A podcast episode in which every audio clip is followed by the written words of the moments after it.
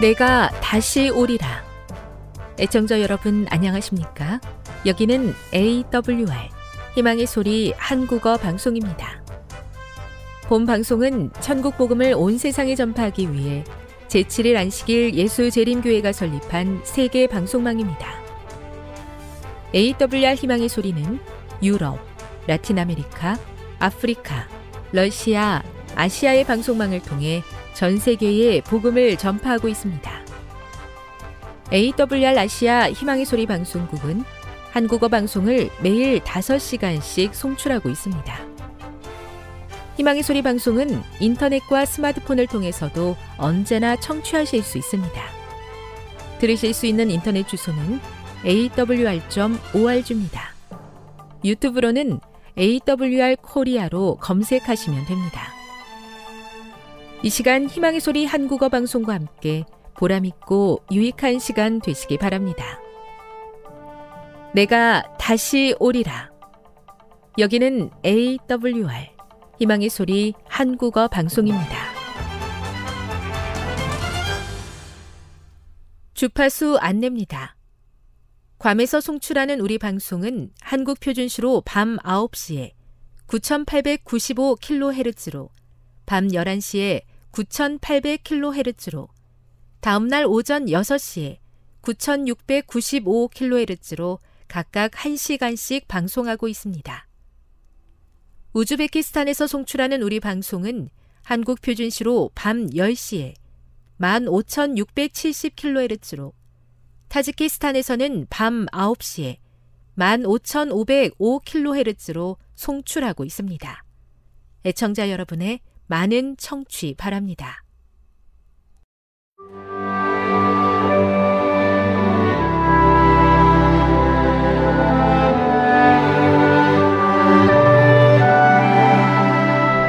읽어주는 교과 셋째 날 10월 11일 화요일 영은 하나님께로 돌아감 창세기 2장 7절과 전도서 12장 1에서 7절을 읽어보라.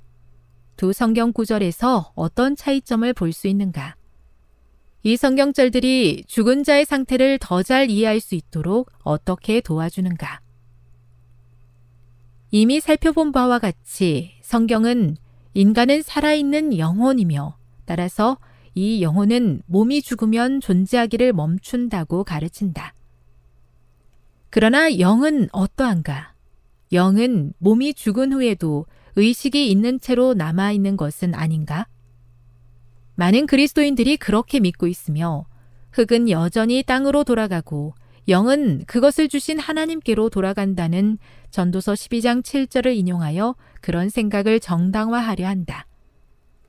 하지만 이 말씀은 죽은 자의 영이 하나님이 계신 곳에 의식을 가진 채 남아있다는 뜻이 아니다. 전도서 12장 1에서 7절은 꽤 극적인 표현들로 죽음에 이르기까지의 노화 과정을 설명한다. 7절에서는 죽음을 가리켜 창세기 2장 7절에 기록된 창조 과정을 반대로 돌이키는 것이라고 말한다. 앞서 언급했던 것과 같이 창조 주간의 여섯째 날 여호와 하나님이 땅의 흙으로 사람을 지으시고 생기를 그 코에 불어 넣으시니 사람이 생명이 되었다. 그런데 전도서 12장 7절은 흙은 여전히 땅으로 돌아가고 영은 그것을 주신 하나님께로 돌아간다고 말한다. 하나님께서 아담의 코에 불어 넣으셨을 뿐만 아니라 모든 인류에게 허락하신 생기는 하나님께로 돌아간다. 다시 말해, 생기가 더 이상 그들의 몸에 흐르지 않는다는 것이다. 우리는 전도서 12장 7절이 의인과 악인의 구분 없이 모든 인간의 죽음의 과정을 설명하고 있음을 기억해야 한다. 만일 모든 죽은 자들의 영이 의식이 있는 개체로 살아남아서 하나님과 함께 있다면 악한 자들의 영 또한 하나님과 함께 있다는 말인가? 이와 같은 이해는 성경의 전반적인 가르침과 조화를 이루지 않는다. 왜냐하면 같은 죽음의 과정이 인간과 동물에게 동일하게 일어나기 때문이다. 죽음은 그저 생명체로서 존재하기를 멈추는 것일 뿐이다. 시편 기자는 이렇게 기록했다. 주께서 낯을 숨기신즉 그들이 떨고 주께서 그들의 호흡을 거두신즉 그들은 죽어 먼지로 돌아가나이다. 시편 104편 29절. 교훈입니다. 죽음은 생명체로 존재하기를 멈추는 것이고 그렇기 때문에 하나님께서 허락하신 생명의 호흡은 죽음 즉시 하나님께로 돌아간다. 묵상. 우리는 종종 죽음은 인생의 일부분이라고 이야기합니다. 이 말이 잘못된 이유는 무엇일까요? 죽음은 생명의 반대이며 생명의 원수입니다. 그렇다면 맨 나중에 멸망받을 원수는 사망이니라 라는 말씀에서 어떤 위대한 소망을 발견할 수 있습니까? 적용. 죽음을 당연한 것으로 받아들이고 사는 사람들에게 어떻게 하면 영원한 생명의 가치를 잘 설명할 수 있을까요? 영감의 교훈입니다. 죽은 자의 상태를 확실히 이해하라. 성도들은 죽은 자의 상태에 대하여 확실히 이해해야 한다. 죽은 자들의 모습이 나타나 온갖 능력을 행사해서 사람들의 지지를 얻으려 할 것이며 저들의 주장을 뒷받침하기 위하여 이적을 행하기도 할 것이다. 하나님의 백성들은 이런 경우에 대응하기 위하여 하나님의 진리로 준비해야 한다. 이런 문제들이 대두될 때 그것은 마귀의 영이며 죽은 자는 아무것도 모르는 상태에 있음을 알아야 할 것이다. 초기문집 262 죽음은 생명의 반대이며 그래서 그 비참한 운명 가운데 있는 우리를 구원하심으로 다시 영원한 생명을 주시고자 하는 하나님의 은혜에 감사드립니다. 죽음이라는 마지막 원수를 물리치실 하나님께 저의 모든 소망을 두고 살게 해 주시옵소서.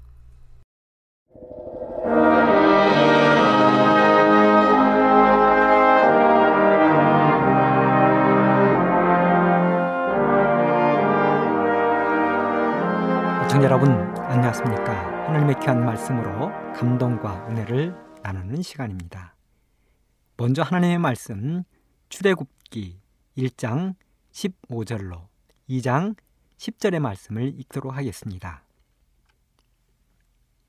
애굽 왕이 히브리 산파 십브라라 하는 사람과 부하라 하는 사람에게 말하여 이르되 너희는 히브리 여인을 위하여 해산을 도울 때에 그 자리를 살펴서 아들이거든 그를 죽이고 딸이거든 살려두라.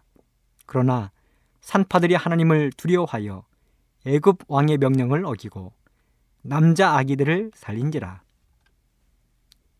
애굽 왕이 상파를 불러 그들에게 이르되 너희가 어찌하여 이같이 남자 아기들을 살렸느냐?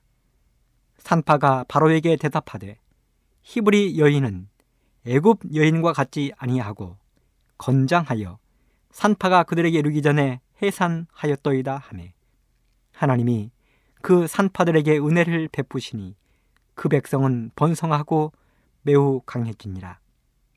그 산파들은 하나님을 경외하였으므로 하나님이 그들의 집안을 흥왕하게 하신지라.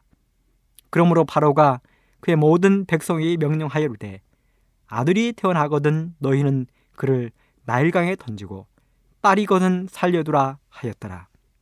레위 가족 중 한 사람이 가서 레위 여자에게 장가들어 그 여자가 임신하여 아들을 낳으니 그가 잘생긴 것을 보고 석 달 동안 그를 숨겼으나 더 숨길 수 없게 되매 그를 위하여 갈대 상자를 가져다가 역청과 나무진을 칠하고 아기를 거기 담아 나일강 갈대 사이에 두고 그의 누이가 어떻게 두는지를 알려고 멀리 섰더니 바로의 딸이 목욕하러 나일강으로 내려오고 시녀들은 나일강가를 거닐 때에 그가 갈대 사이의 상자를 보고 시녀를 보내어 가져다가 열고 그 아기를 보니 아기가 우는지라 그가 그를 불쌍히 여기르되 이는 히브리 사람의 아기로다.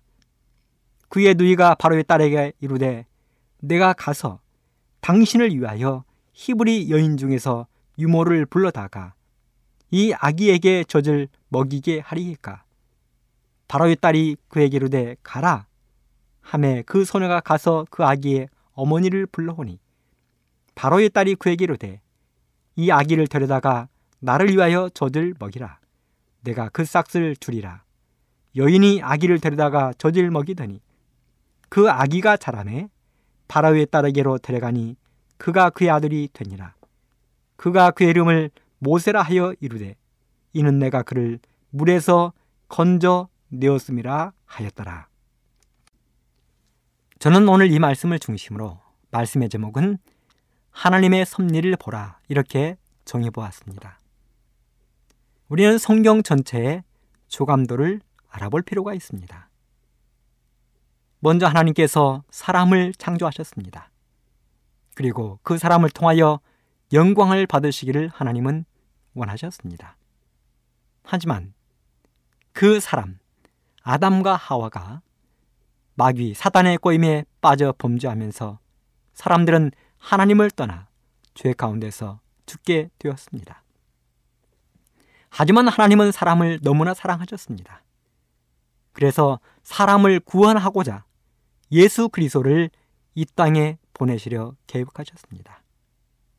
그래서 예수 그리스도를 이 땅에 보내시기까지 하나님은 첫 단계로 아브라함을 선택하여 예수님을 이 땅에 보낼 계획을 세우셨습니다. 창세기 12장에 보면 하나님은 아브라함을 선택하여 세 가지의 특별한 약속을 주셨습니다. 첫 번째는 민족을 약속하셨습니다. 아브라함에게 말씀하셨습니다. 너의 후손은 바다의 모래처럼 하늘의 별처럼 많겠다고 말씀하셨습니다. 이 약속은 모세가 이스라엘 백성을 애굽에서 데리고 나올 때 하나님은 이루셨습니다. 두 번째는 땅을 약속하셨습니다. 이 약속은 이스라엘 백성들을 들어 나왔던 모세가 죽으면서 그의 후계자가 되었던 여호수아를 통하여 이루셨습니다. 세 번째는 메시아를 약속하셨습니다.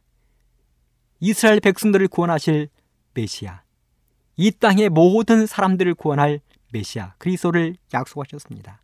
이 약속은 마리아를 통하여 이루셨습니다. 우리는 먼저 이 시간에 오늘 본문의 말씀을 다시 한번 요약해 볼 필요가 있습니다. 하나님께서는 아브라함의 후손, 이삭의 아들, 야곱을 통하여 70명의 후손을 애굽에 보내셨습니다. 그리고 그 애굽에 들어간 70명의 후손들이 자그마치 430년 후에 200만의 엄청난 숫자를 이룬 민족을 이루게 되었습니다. 430년간 살면서 70명의 3만 배를 이룬 것입니다. 자손들이 번창한 것입니다.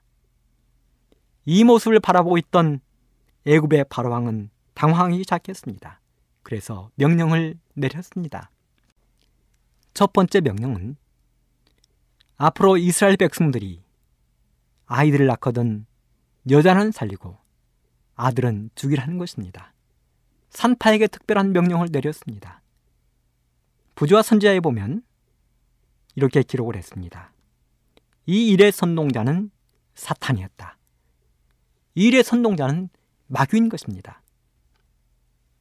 마귀는 애굽의 바로왕을 통하여 하나님의 백성들을 이 땅에서 쓸어버리고자 했습니다.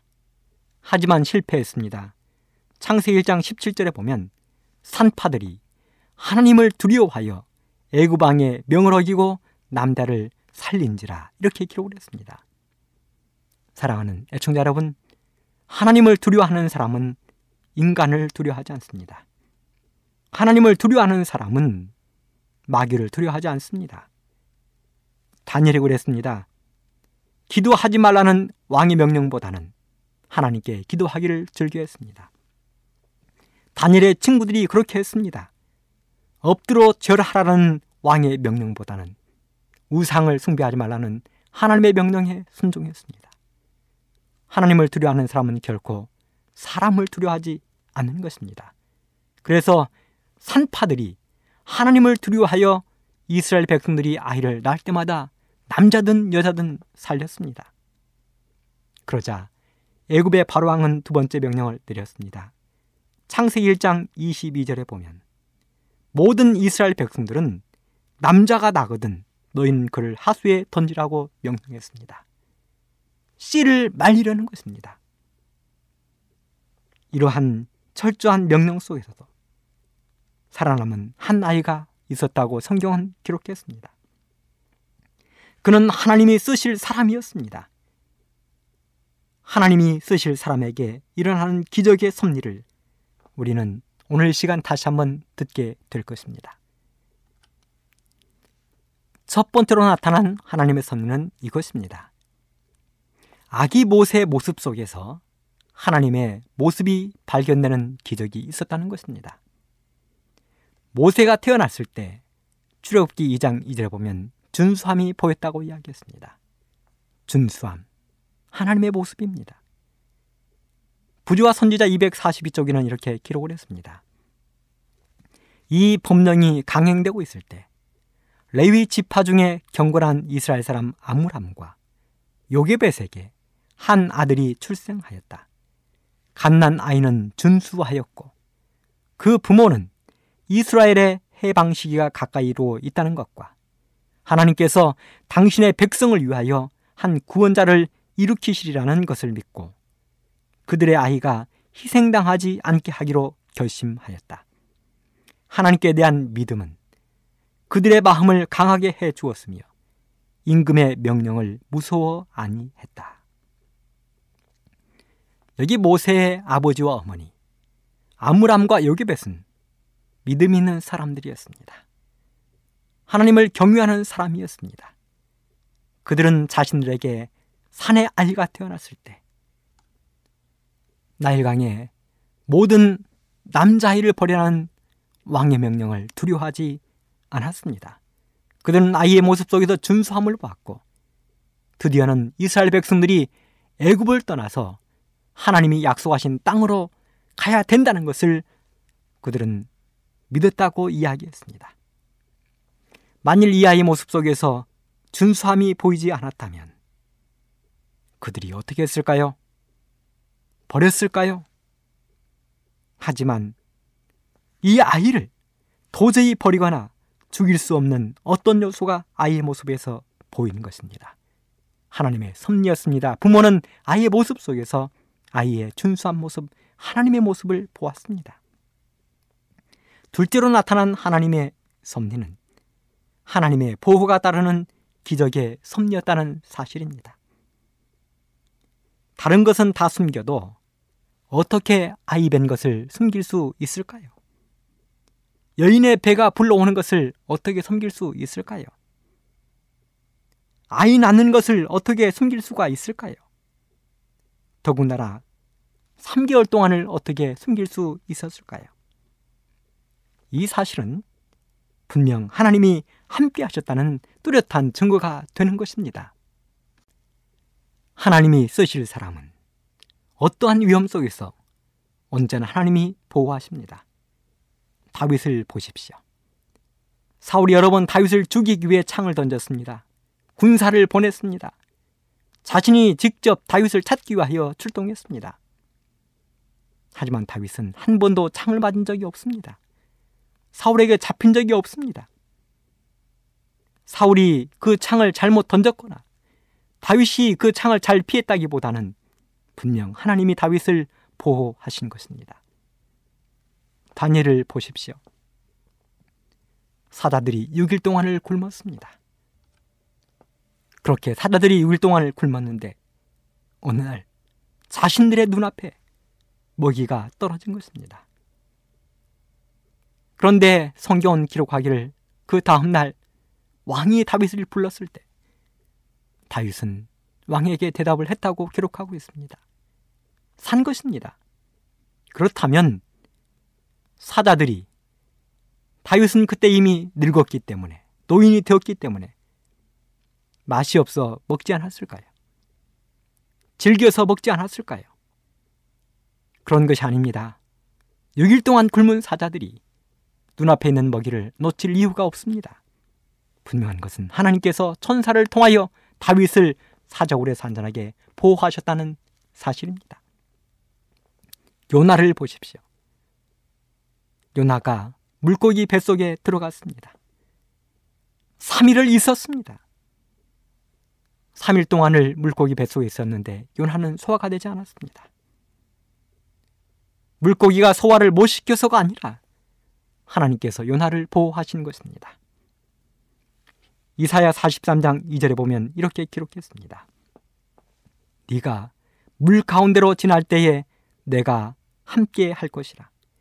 강을 건널 때 물이 너를 침몰치 못할 것이며 네가 불 가운데로 행할 때 타지도 아니할 것이요 불꽃이 너를 사라지도 못하리니 하나님께서는 모세를 쓰기로 작정하셨습니다. 그래서 그 모세를 하나님께서 보호하신 것입니다. 사랑하는 애청자 여러분, 우리 하나님께서 이 방송을 듣는 모든 애청자 여러분들도 하나님의 사업을 위하여 쓰임을 받게 되기를 간절히 바랍니다. 세 번째로 나타난 하나님의 섭리는 사람을 잘 만나는 기적의 섭리를 보여주셨습니다. 하나님이 쓰시는 사람에게는 사람을 잘 만나는 기적이 있습니다. 무슨 일이든 혼자 할 수 없기 때문에 하나님은 사람을 옆에 붙여주십니다. 모세가 힘들고 어려울 때 출애굽기 18장 18절에 보면 장인 이드로가 그를 찾아왔습니다. 장인 이드로는 말했습니다. 모세가 아침부터 저녁까지 수많은 사람을 만나서 판결하는 그 모습을 보고 너 이렇게 하면 죽는다. 너 그렇게 혼자 할 수 없다. 모세는 그 이야기를 듣고 천부장을 또 백부장을 오십부장을 십부장을 삼아 자신이 처리해야 될 중요한 것을 빼고는 그들로 하여금 처리하도록 했습니다. 모세가 하나님을 위하여 성막을 지을 때 하나님은 부사렐과 오홀리압이라는 놀라운 기술자를 보내주셨습니다. 바울이 선교 여행을 떠날 때 하나님께서는 바울에게 바나바를 보내주셨습니다. 베드로에게는 요한을, 무디의 전도 여행에는 시키라는 사람을, 루터의 종교계에게는 멜랑 히턴을 보내셔서 하나님은 혼자 감당할 수 없는 그 일을 할 수 있도록 하셨습니다. 사람이 이 땅에서 만날 수 있는 인생의 4대 축복이 있다고 이야기합니다. 첫째는 부모를 잘 만나는 것입니다. 둘째는 친구를 잘 만나는 것입니다. 셋째는 배우자를 잘 만나는 것이고 네 번째는 스승을 잘 만나는 것을 사람이 이 땅에서 만날 수 있는 인생의 4대 축복이라고 말했습니다. 그렇다면 이 인생의 4대 축복에 더하기 예수 그리스도를 만나면 예수 그리스도는 우리에게 금상첨화가 될 것이요. 우리가 만날 수 있는 최고의 축복이 되는 것입니다. 어쩌면 사실은 인생의 4대 축복을 다 잘못 만났어도 예수님을 만난 사람은 그의 결론은 축복이 된다는 것입니다. 생각해 보십시오. 누가 보면 19장에 나오는 사개오에 대한 이야기를 우리는 잘 알고 있지 않습니까? 사개오는 외로운 사람이었습니다. 사개오에는 친구가 없었습니다. 어느 전에 오는 이야기에 보면 사개오는 7살 때 부모님이 돌아가셨다고 이야기했습니다. 그리고 배우자 리자를 만났는데 난산으로 인하여 아이와 부인이 다 죽었습니다. 그리고는 로마의 테리장이 되어 자수성가를 했습니다. 스승도 없습니다. 이 사개오, 인생의 4대 축복이라는 것을 전혀 누려보지 못한 그 사개오. 그런데 그 사개오가 오늘 뽕나무에 올라가서 예수님을 만난 이후 그는 구원받는 행복한 사람이 되었습니다. 오늘 이야기에 등장하는 모세는 정말 인복이 있는 사람입니다. 그는 부모를 잘 만났습니다.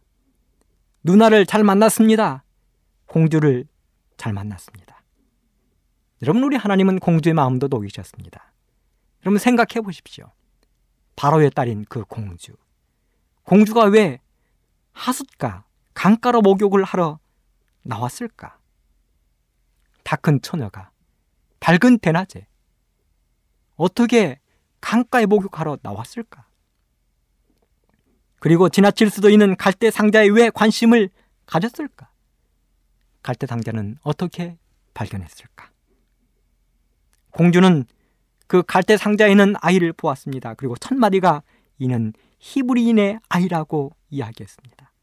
히브리인 아이. 자기 나라의 법에 의하면 강가에 던져서 죽여야 될 히브리인 아이를 이 공주는 보았습니다. 그리고 그의 마음속에 이 아이를 향한 연민의 정, 키우고 싶은 강한 충동을 느꼈습니다. 왜 공주는 유모에게 삭슬 주겠다고 제안했을까? 출애굽기 2장 9절에 보면 삭슬 주겠다고 이야기했습니다. 분유값도 주고 양식값도 주고 이 아이를 키우는 그 돈도 주겠다고 이야기했습니다.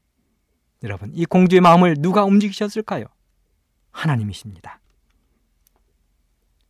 부조와 선지자 243쪽은 이렇게 기록을 했습니다. 어머니는 아이를 3개월 동안 감추어 두고 길렀다. 그러나 더 이상 아이를 안전히 보호할 수 없음을 알고 갈대로 만든 작은 상자를 준비하여 물이 스며들지 않게 역청과 나무진을 칠한 다음 아이를 거기 담아 하수과 갈대 사이에 숨겨 놓았다. 숨겨 놓았다. 그 어머니는 감히 그곳에 머물러 아이를 지켜보고 있을 수 없었다. 그렇게 한다면 아이의 생명도 자신의 생명도 잃을 것이기 때문이었다. 그 대신 그의 누이 미리암이 그 부근에 머물러 있으면서 표면상으로는 무관심한 척 하면서 그의 작은 아우에게 어떤 일이 벌어질지를 마음돌이며 지켜보고 있었다. 그리고 다른 감시자들도 있었는데 어머니의 열렬한 기도가 그의 아들을 하나님의 보호에 의탁하게 되자 눈에 보이지 않는 천사들이 그의 비천한 휴식처유를 날고 있었다. 천사들은 바로의 딸을 그곳으로 인도하였고 공주는 그 작은 상자에 호기심을 갖게 되었으며 그가 그 상자 속에 있는 아름다운 아이를 보았을 때 한눈에 그 아이를 버린 사연을 알아차릴 수 있었다. 그 어린아이의 눈물은 그의 동정심을 불러 일으켰다. 이런 방법으로라도 자기의 귀중한 아이의 생명을 보존해 보려는 알지 못하는 어머니에게 동정심이 갔다. 공주는 그 아이를 구원하기로 결심하고 그는 자기의 양자로 삼으려고 하였다. 여러분, 하나님의 섭리입니다. 이 공주의 마음을 움직인 것은 하나님의 섭리입니다. 다시 한번 생각해 보십시오. 어머니는 이 아이를 3개월 동안 키운 다음에 울음소리가 너무 커서 이젠 더 이상 감출 수 없어서 어쩔 수 없이 상자를 만들고 역청을 칠하여 물이 새지 않도록 한 다음에 아이가 포근히 누울 수 있는 이부자리를 갈고 거기 아이를 누였습니다. 그들은 함께 기도했을 것입니다. 하나님, 하나님께서 이 아이를 보호해 주십시오. 하나님께서 이 아이를 지켜 주십시오. 그리고 떨어지지 않는 발걸음을 옮겨 그들은 날강에 도착했습니다.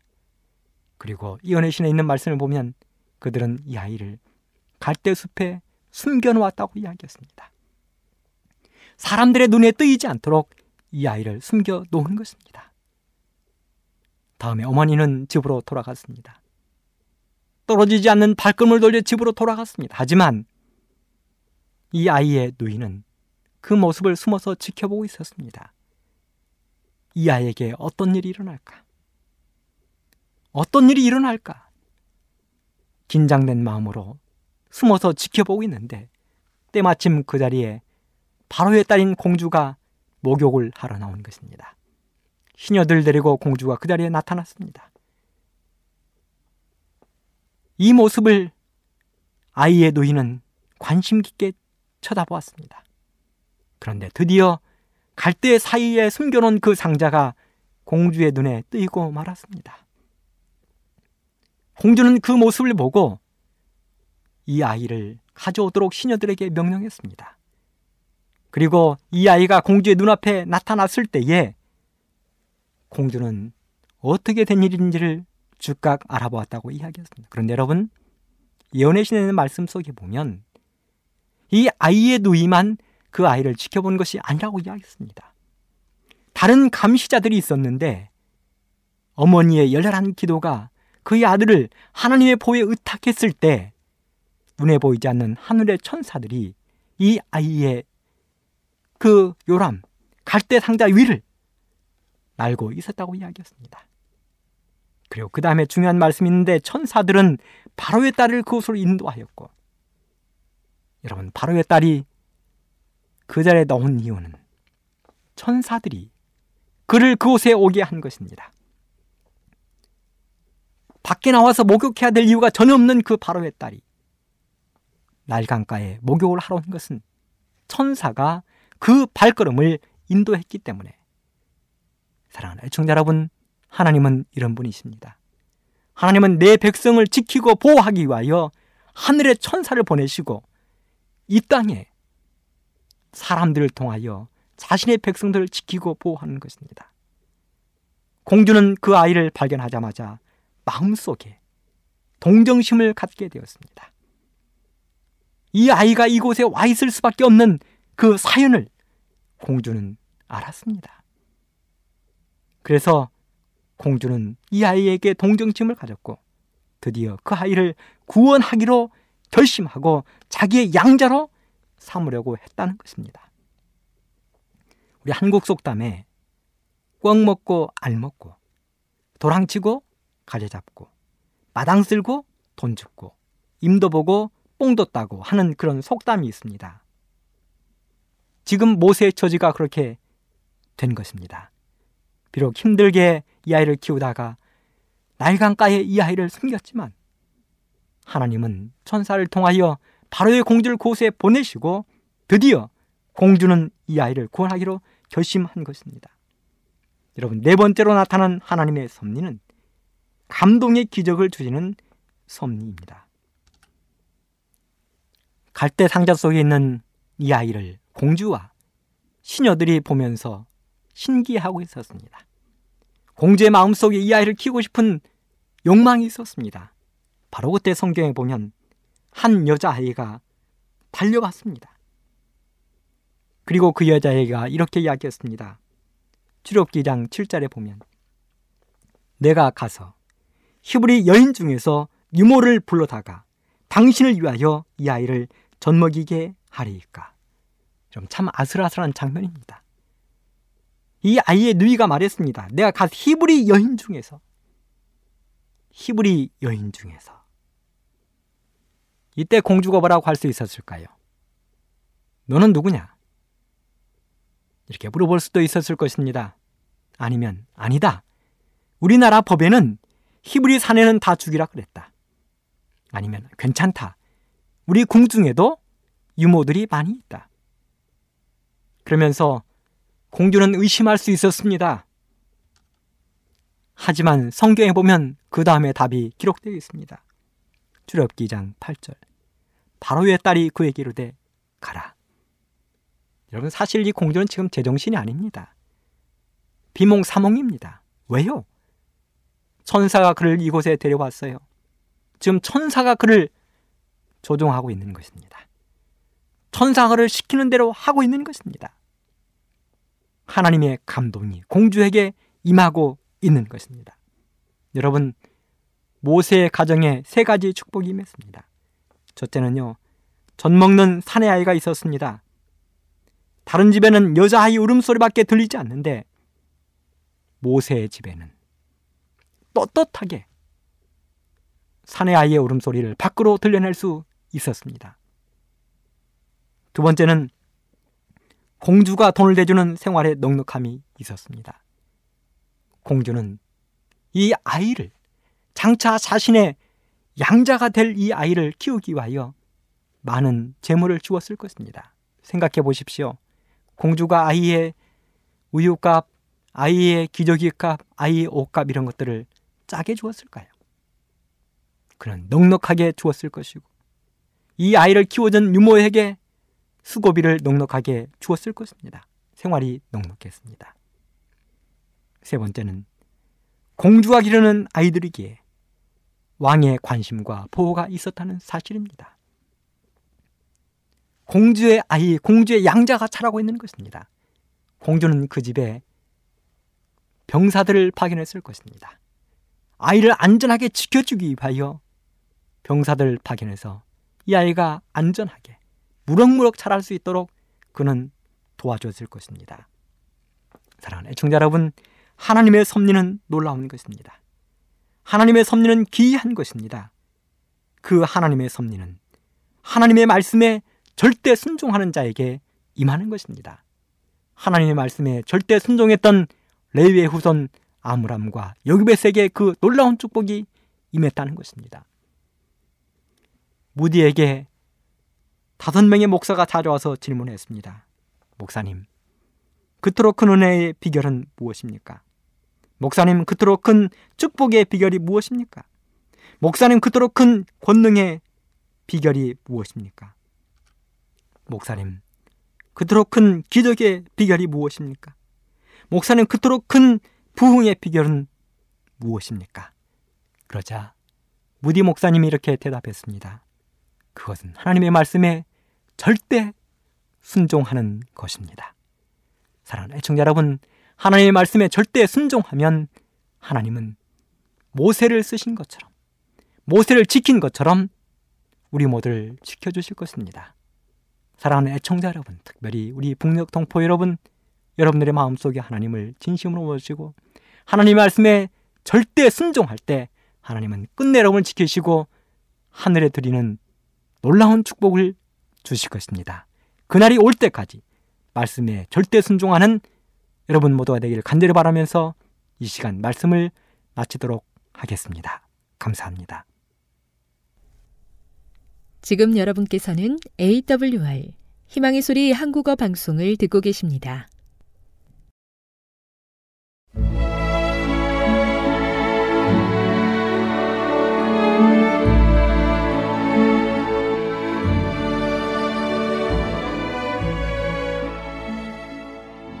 애청자 네, 여러분 안녕하십니까?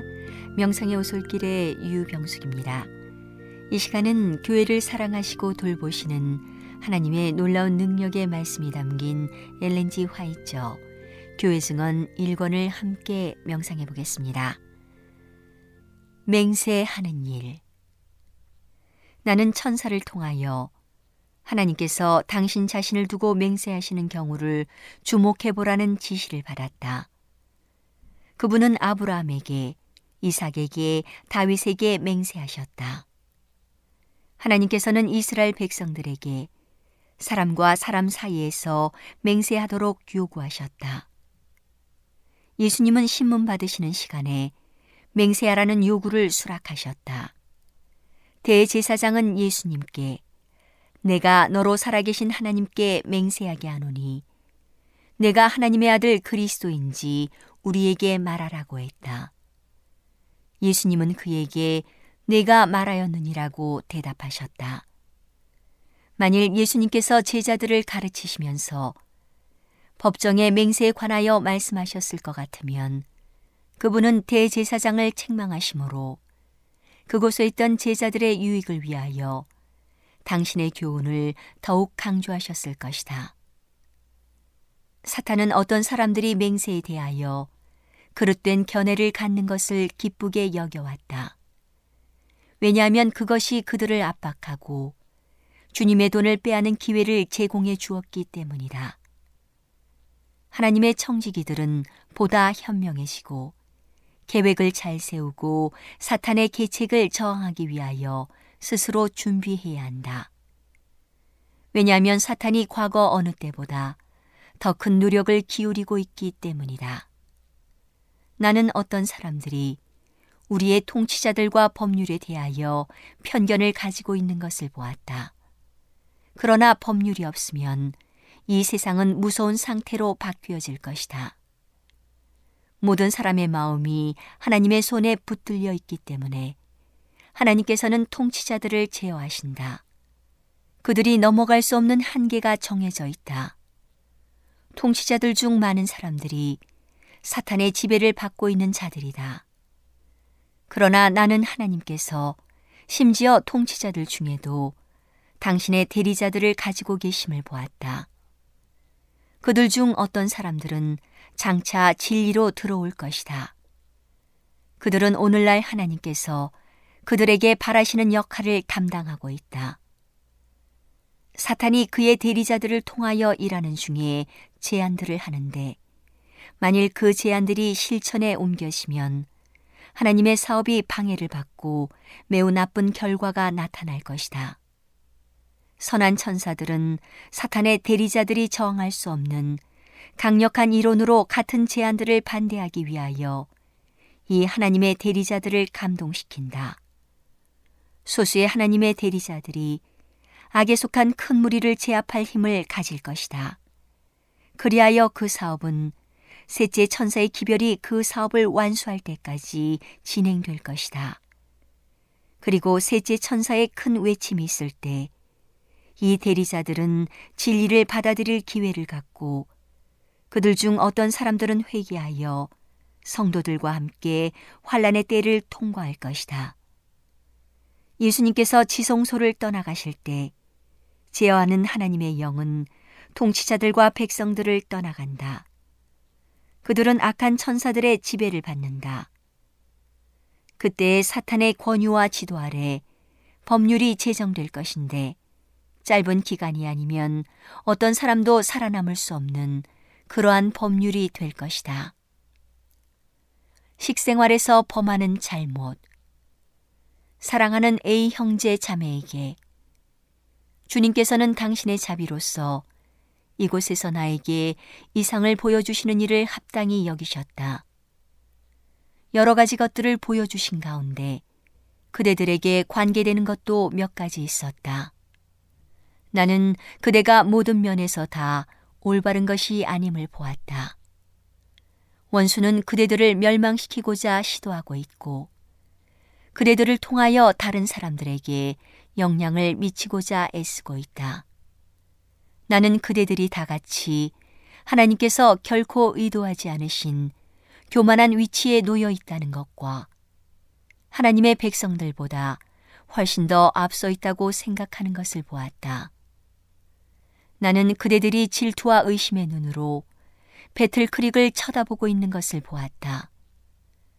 그대들은 그곳에 손을 뻗쳐 행동과 일을 그대들이 옳다고 생각하는 바에 따라 꼴지어 보고자 한다. 그대들은 이해하지 못하고 전혀 상관이 없고 관심을 가질 필요가 없는 작은 일들을 주목하고 있다. 하나님께서는 배틀크릭에서의 당신의 사업을 택한 종들에게 맡기셨다. 그분은 그 사업의 책임을 그들에게 지워주셨다. 하나님의 천사들은 그 사업을 감독하도록 임명되었다. 그러므로 그 사업이 올바르게 진척되지 않는다면 그 사업의 선두의 선사들은 잘못을 지적받을 것이다. 그리하여 일들은 이 사람 저 사람의 간섭을 받지 않고 하나님의 계획대로 진척되어 갈 것이다. 나는 하나님께서 그대들의 주의를 스스로에게 돌리기를 바라시는 것을 보았다. 동기를 시험해 보라. 그대들은 그대 자신에 관하여 속고 있다. 그대들은 겸손의 모양을 가지고 있다. 이것이 다른 사람들에게 영향을 주므로 그대들이 그리스도인 생애에서 훨씬 진보되어 있다고 생각하게끔 해준다. 그러나 그대들의 특별한 이론이 반박을 당할 때 즉시 자아가 나타나고 고집스럽고 완고한 정신을 나타낸다. 이것은 그대들이 참된 겸손을 소유하고 있지 않다는 분명한 증거이다. 오늘은 하나님의 놀라운 능력의 말씀이 담긴 엘렌지 화이처 교회 증언 1권을 함께 명상해 보았습니다. 명상의 오솔길이었습니다.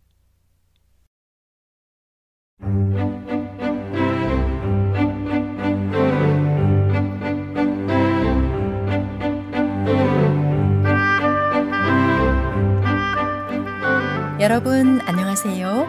신비한 자연에서 몇 가지 주제를 골라 소개해 드리는 아름다운 세계 시간.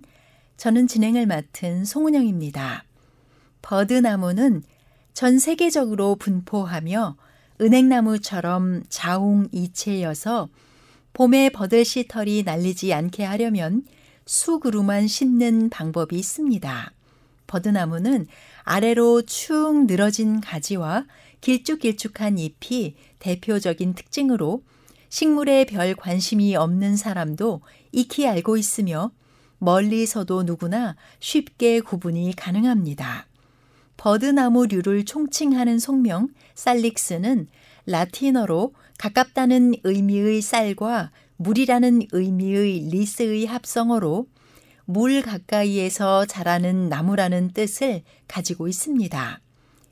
이름처럼 연못이나 우물가에 버드나무를 심는 것은 보기에도 좋을 뿐만 아니라 잔뿌리가 많아서 수질 정화 작용을 하기 때문에 생태적인 측면에서도 적합합니다.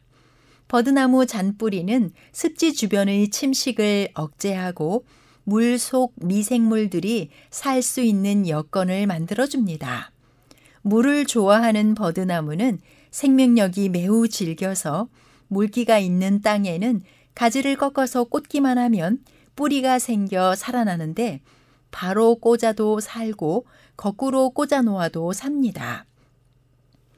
초겨울인 12월까지도 잎이 파릇파릇하며 더위에도 강하고 추위에도 강하여 섭씨 영하 50도가 넘는 시베리아나 북극 가까운 지방에서도 꿋꿋하게 살아 있습니다. 5월이면 버드나무 주변으로 하얀 솜털 같은 것이 날아다니는데 이것은 버드나무의 꽃가루가 아니라 씨앗이 멀리 퍼져 나가도록 씨앗 옆에 솜털이 달린 것으로 꽃가루 알레르기와는 크게 관련이 없음에도 불구하고 한때 이를 꽃가루로 잘못 알아 꽃가루가 날린다는 이유로 베어내어 버려 강가에 줄지어 서 있던 풍치 좋은 버드나무나 능수버들이 많이 사라지기도 했습니다. 꽤 우람하게 자라는 커다란 버드나무는 오래 버티고 섰던 고목 같지만 사실은 엄청나게 빨리 자라서 금방 커집니다. 썩은 버드나무의 원줄기는 캄캄할 때 빛이 나서 시골에서는 도깨비 불로 불리기도 했습니다. 4월쯤 되면 활짝 열리는 버드나무 꽃은 버들개지나 버들강아지라고 부릅니다. 잎이 피기 전 물이 잔뜩 오른 가지에서 잎보다 꽃이 먼저 피어나는데 모양은 강아지 풀과 비슷해서 그다지 볼품이 없지만 엄연히 꿀이 있어 벌레가 꼬이는 충매화입니다. 충매화여서 꽃가루가 날리지 않으며 속시 식물로 포자 같은 것도 없습니다. 버드나무는 농사에도 쓰여 농사 직설에 따르면 버드나무 가지를 잘라다가 거름과 섞어 봄에 밭갈이 할 때 같이 넣었다고 합니다.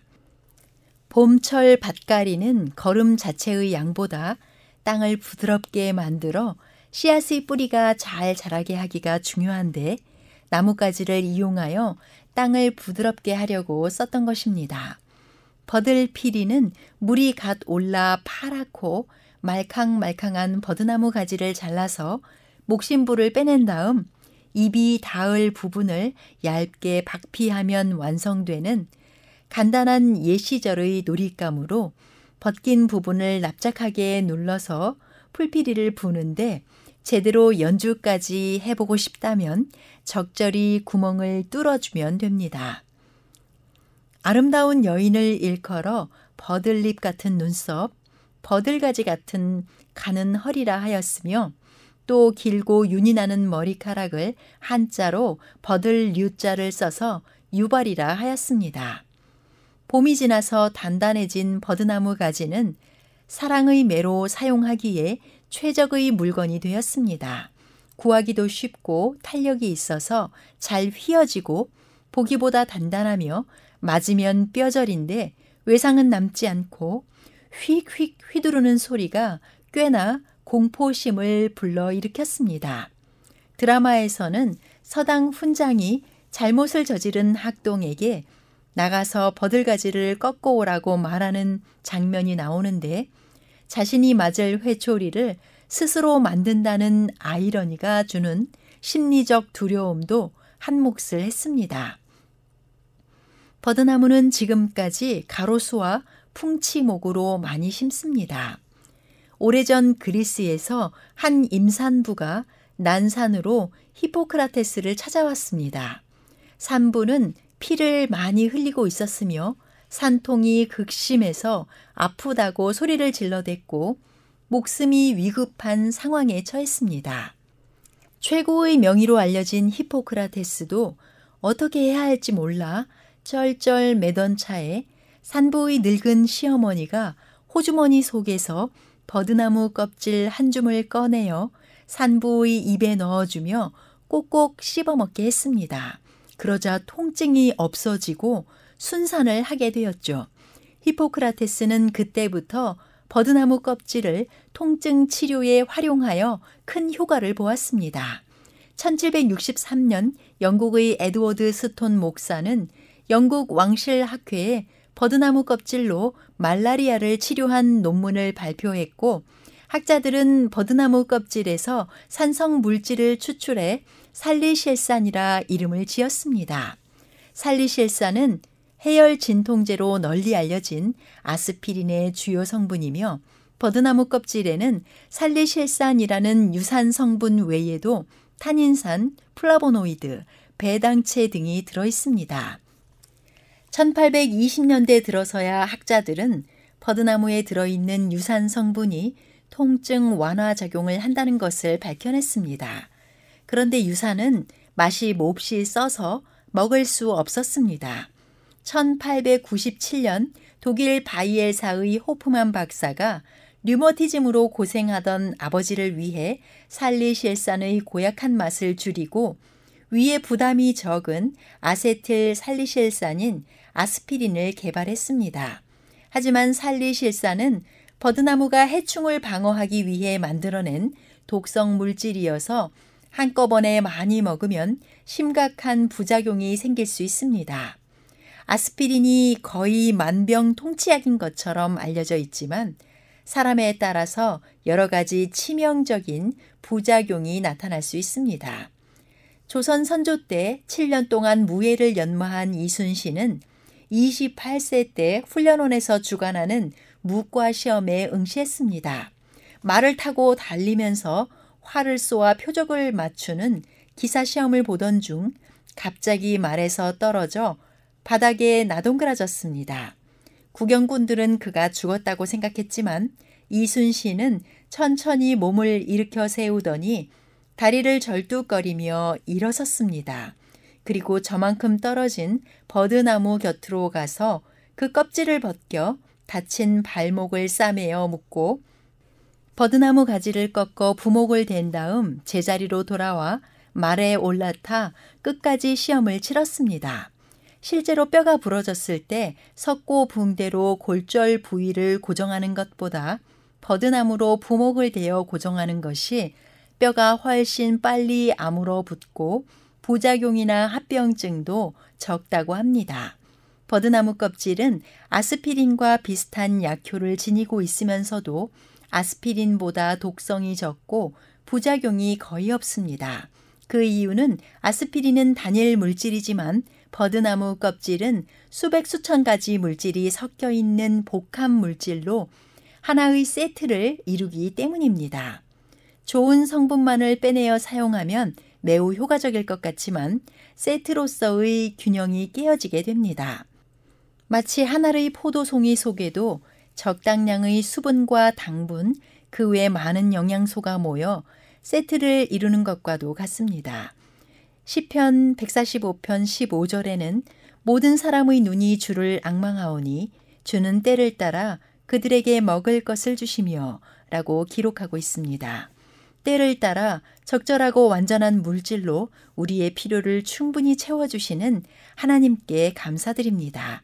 지금까지 아름다운 세계였습니다. 저는 다음 시간에 다시 인사드리겠습니다. 안녕히 계십시오.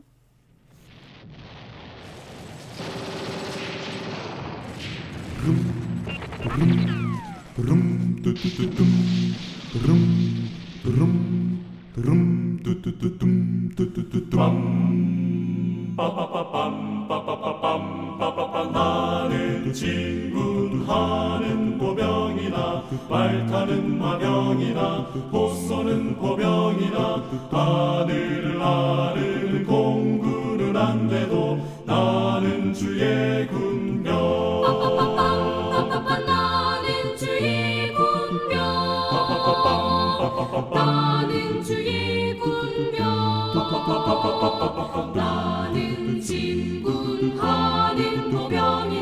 말 타는 마병이나 꽃쏘는 보병이나 하늘을 나르는 공군은 안 돼도 나는 주의 군병. 드름 드름 드름 뚜뚜뚜 뚜뚜뚜 빰. 빠빠빠빰 빠빠빠빰 빠빠빠. 나는 진군하는 보병이나 말타는 마병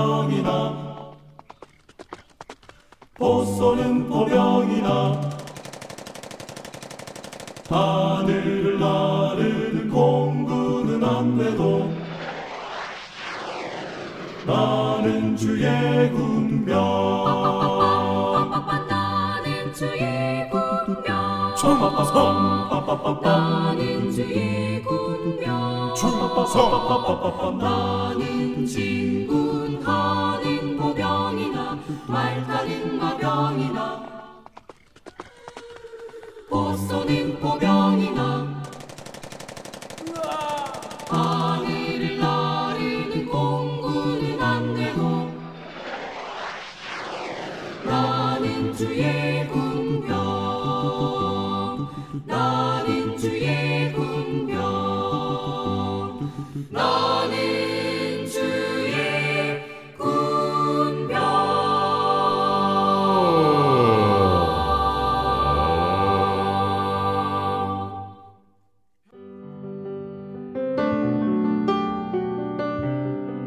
행복한 시간 되셨습니까? 지금까지 여러분께서는 AWR 희망의 소리 한국어 방송을 청취하셨습니다. 방송을 청취하시고 문의를 원하시는 분은 우편번호 02461 대한민국 서울시 동대문구 이문로 1길 11 희망의 소리 방송부 앞으로 편지나 엽서를 보내주시거나 지역번호 02-3299-5296에서 8번으로 전화 주시기 바랍니다. 지금까지 함께 해주신 애청자 여러분들께 감사드립니다. 애청자 여러분, 다음 이 시간까지 하나님 안에서 늘 평안하십시오. 감사합니다. 내가 다시 오리라. 여기는 AWR 희망의 소리 한국어 방송입니다.